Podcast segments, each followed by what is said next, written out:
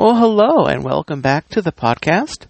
My name is Dean, your host. You are listening to the Dean Report, and we are back continuing our Christmas countdown, Christmas countdown 2021. This is the stories behind Christmas, and this um, series is looking at the stories behind the best loved songs of Christmas. And today's reading is about Have Yourself a Merry Little Christmas.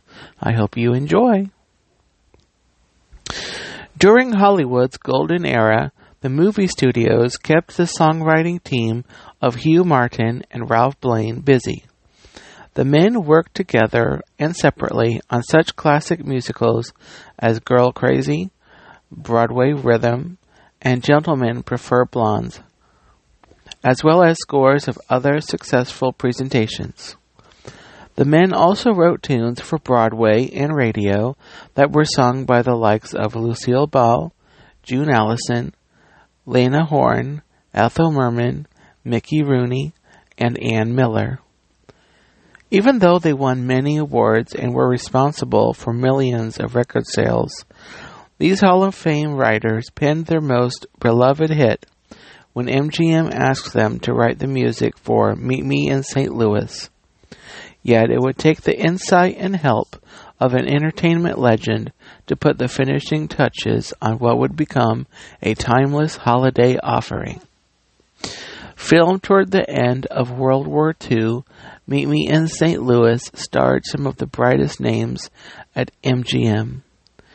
Mary Astor, Leon, J- Leon Jane, sorry, Leon Ames, June Lockhart, and Margaret O'Brien were all on the bill and helped make this motion picture one of the finest musicals ever produced.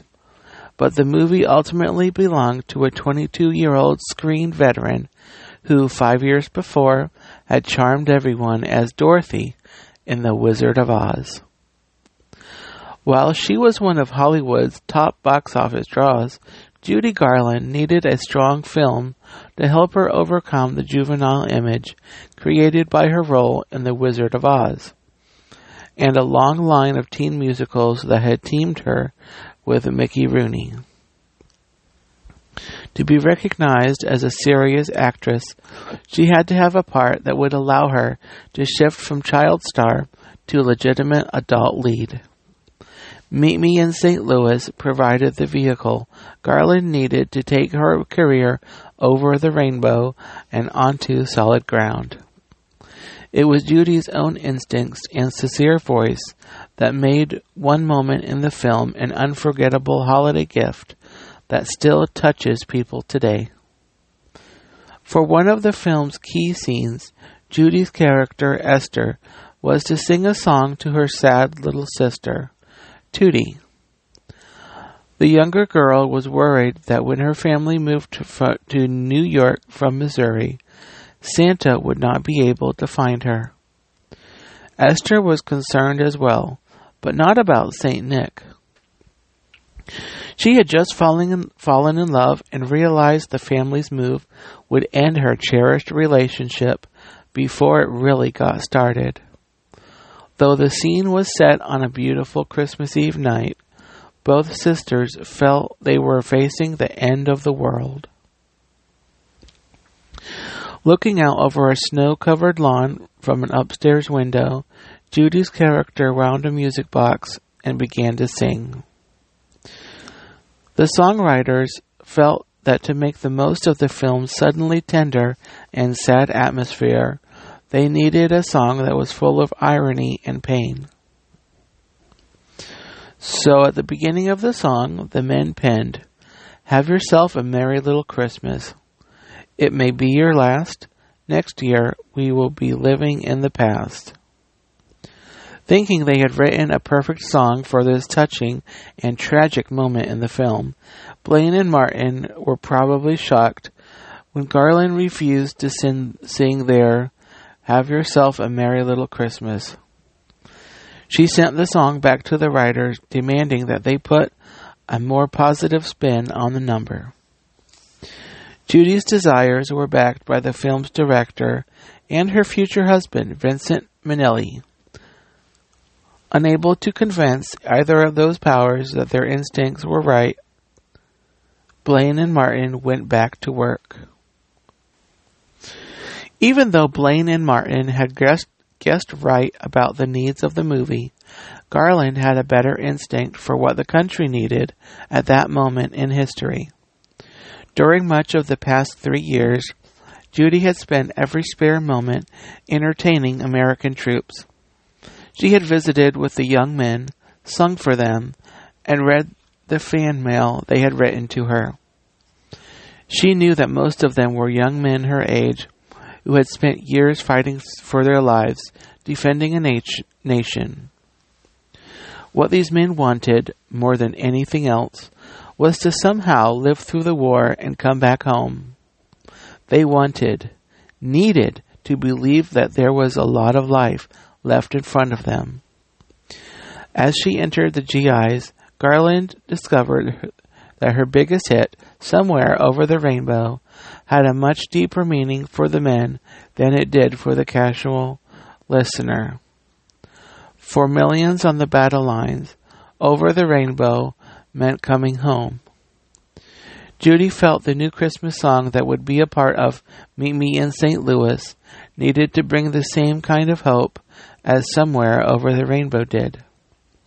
By request, Blane and Martin obl- obligingly wrote a far more upbeat new opening. There was an obvious encouraging tone in Let Your Heart Be Light. From now on, our troubles will be out of sight. That presented the kind of message Garland felt America needed. Judy embraced the revised Have Yourself a Merry Little Christmas with a passion and emotion that few could understand. This wasn't just another song to Garland. It was a prayer for the millions wanting nothing more than to be home for Christmas. In the new version of Have Yourself a Merry Little Christmas, listeners in the U.S. and overseas could believe that the war was almost over, that families would be reuniting, and that the promised joy that had been a part of Christmases past would soon be here again. As moving as Judy's performance of the song in the film was, the Decca single that was released for Christmas 1944 was just as touching. Garland's rich voice revealed the full range of emotions found in the song's lyrics. In an era when Christmas songs seemed to mean more than they ha- ever had before, Have Yourself a Merry Little Christmas was one of the best. When Judy sang it to soldiers at the Hollywood canteen, there wasn't a dry eye in the place. When battle weary men in Europe and the Pacific heard it, they clung to the song as if their dreams were carried on each word and note. For the next 25 years of her often troubled life, Judy Garland seemed to always come alive during Christmas. The holiday somehow renewed the star. It was almost as if singing her signature Christmas standard gave her the gift of new vision and hope, just as the song did for millions of others who felt lonely and sad during the Christmas during the Christmas holiday season. they say that timing is everything. If the original version of Have Yourself a Merry Little Christmas would have worked in Meet Me in St. Louis, it probably wouldn't have jumped off the screen and taken on a life of its own. But thanks to the instincts of Judy Garland, the song became far more than a moment in a film. It became a timeless emotional statement about what we all want to have each year a very merry little Christmas and hope for tomorrow.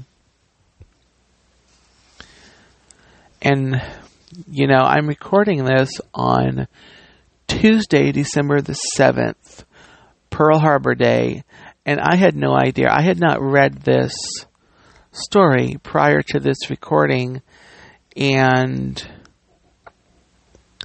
I am pleasantly surprised at the uh, appropriateness of, you know, the story and also, um, you know, what we think about on Pearl Harbor Day and the fact that the song Have Yourself a Merry Little Christmas touched those men that were serving um, in the wars around the world, um, you know, fighting for our country. And um, I am, you know, it's just, it's been a, a little surprise here because I had no idea of the story. And, um, um, but I do want to take a second to acknowledge the fact that it is December the 7th, um, and it is Pearl Harbor Day where we remember, um, we remember the day that uh, lives in infamy, in infamy, and um, it's a. Um, I think it's very appropriate that, and I don't think it's an accident, um, um, although it wasn't my doing, uh, that the story behind "Have Yourself a Merry Little Christmas" has a connection to bringing comfort and joy to um, the service members who were, you know, fighting for our country in the wars at that time. And um,